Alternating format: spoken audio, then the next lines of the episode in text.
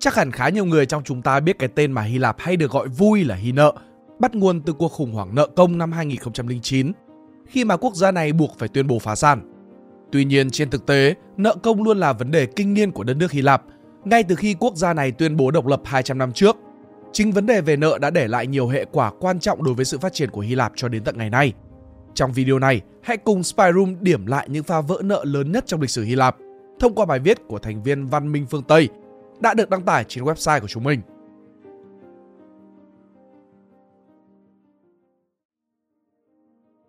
Lần vỡ nợ đầu tiên năm 1827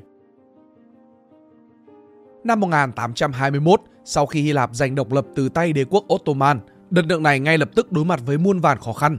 Thiếu sự công nhận quốc tế từ các cường quốc, kinh tế tiêu điều, công thương nghiệp chậm phát triển do các nhà buôn gốc Hy Lạp chủ yếu tập trung ở Constantinople, lại phải đối mặt với quân đội của đế quốc Ottoman và chư hầu Ai Cập.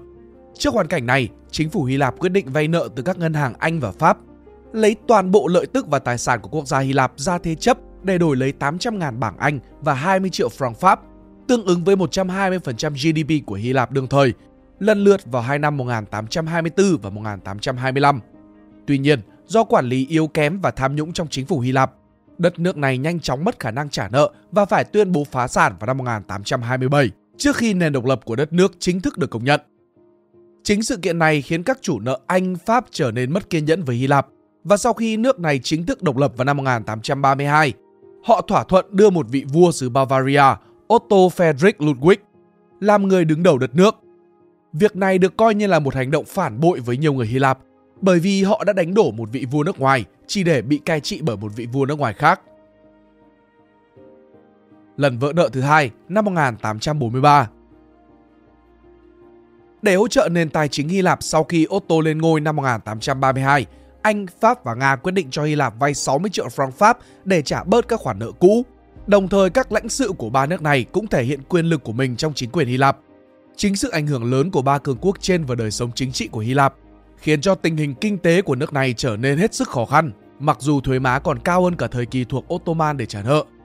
Tuy nhiên đến năm 1836, tổng khoản tiền dành cho trả nợ mới của Hy Lạp 24,3 triệu franc đã cạn kiệt chỉ sau 7 năm. Quốc gia này lại tuyên bố vỡ nợ lần nữa. Lần này, ba cường quốc lại bắt Hy Lạp phải tiết kiệm một khoảng 4 triệu franc hàng năm, đồng thời phải dành toàn bộ thuế quan của cảng Syria để trả nợ nước ngoài. Sự kiện này dẫn đến cuộc cách mạng ngày 3 tháng 9 cùng năm, khiến vua Otto buộc phải thành lập nghị viện với các đảng thân Anh, thân Pháp và thân Nga. Lần vỡ nợ thứ ba 1860 Đến thời điểm này, chính phủ Hy Lạp buộc phải e cổ ra trả nghĩa vụ nợ do hai đợt nợ trước bắt đầu từ năm 1848. Chính việc này cùng với việc đất nước này định tham chiến cùng Nga trong chiến dịch Crimea vào năm 1853 dẫn đến việc hạm đội Anh Pháp chiếm đóng cảng Piraeus ngay gần Athens cùng năm buộc Hy Lạp phải từ bỏ giấc mơ giải phóng Constantinople, Istanbul hiện thời. Thế nhưng, mặc dù chịu áp lực nợ to lớn, chính quyền của vua Otto vẫn không có nỗ lực nào nhằm cải thiện những vấn đề của Hy Lạp. Theo một cơ quan điều tra của Anh Pháp vào năm 1857, tài chính công của đất nước này thiếu sự giám sát bên ngoài một cách trầm trọng, đồng thời khả năng đánh thuế cũng rất kém và nạn trốn thuế diễn ra một cách tràn lan. Chính việc này khiến cho đến năm 1860, nước này lại rơi vào cảnh vỡ nợ. Hệ quả là Hy Lạp bị thị trường tài chính cấm cửa trong suốt 18 năm và vua Otto bị nhân dân lật đổ 2 năm sau đó.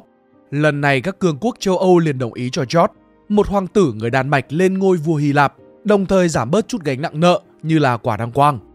Đổi lại, vị vua mới cũng phải đồng ý áp dụng các biện pháp khắc khổ lên Hy Lạp.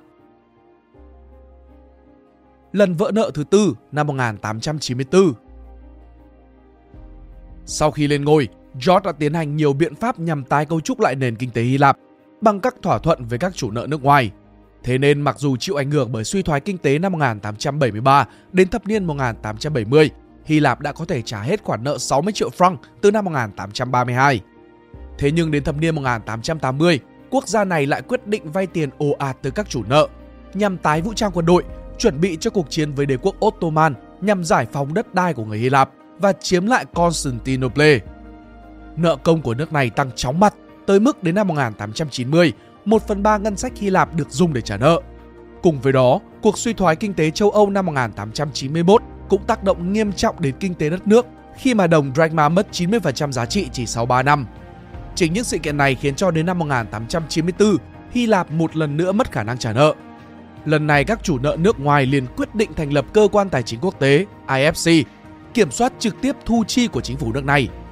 Sự kiện này cùng với thất bại trước đế quốc Ottoman năm 1897 được coi là nỗi nhục lớn nhất của người Hy Lạp vào thời điểm đó. Lần vỡ nợ thứ 5 năm 1932 Đến năm 1932, Hy Lạp cũng bị tác động nghiêm trọng bởi cuộc đại khủng hoảng. Chính sự kiện này cùng với những khoản nợ vay từ Anh Pháp để đánh nhau với quân đội Thổ Nhĩ Kỳ từ những năm 1920 đến hồi đảo hạn khiến cho một lần nữa Hy Lạp lại phải tuyên bố phá sản. Lần này các cường quốc Anh, Pháp, Ý lại không có phản ứng lớn. Một phần vì bản thân họ cũng đã đang vật lộn với cuộc đại khủng hoảng lúc đó và Hy Lạp vẫn phải trả nợ đều cho IFC đến tận năm 1942 khi mà cả nước bị phe trục chiếm đóng. Lần vỡ nợ thứ 6 năm 2015 Sau hơn nửa thế kỷ phát triển kinh tế nhanh chóng, đến năm 2001, Hy Lạp gia nhập khối Eurozone bằng sự gian dối tài chính, khi mà các khoản nợ và thu chi của chính phủ trước khi gia nhập khối đều không được minh bạch. Chính việc này cùng với những khoản chi lãng phí của Hy Lạp cho kỳ thế vận hội ở quê nhà năm 2004 khiến cho Hy Lạp trở nên dễ bị tổn thương khi mà khủng hoảng năm 2008 tác động tới nước này.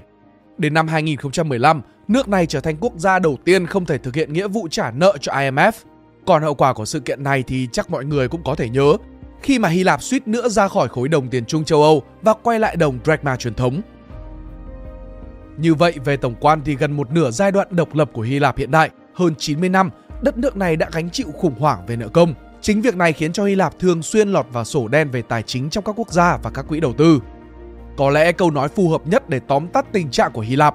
Trong khi người Hy Lạp coi người Thổ là những kẻ xâm lược man dợ, còn người Thổ lại coi người Hy Lạp như những kẻ kém cỏi, lúc nào cũng kêu cứu khi mọi thứ ngoài tầm kiểm soát. Và đó là tổng hợp của tác giả về những lần nợ lớn nhất lịch sử của Hy Lạp kể từ khi độc lập cho tới nay. Vậy còn điều gì dẫn đến tình trạng này mà tác giả chưa nhắc tới? Hãy chia sẻ dưới phần comment cho chúng mình biết nhé.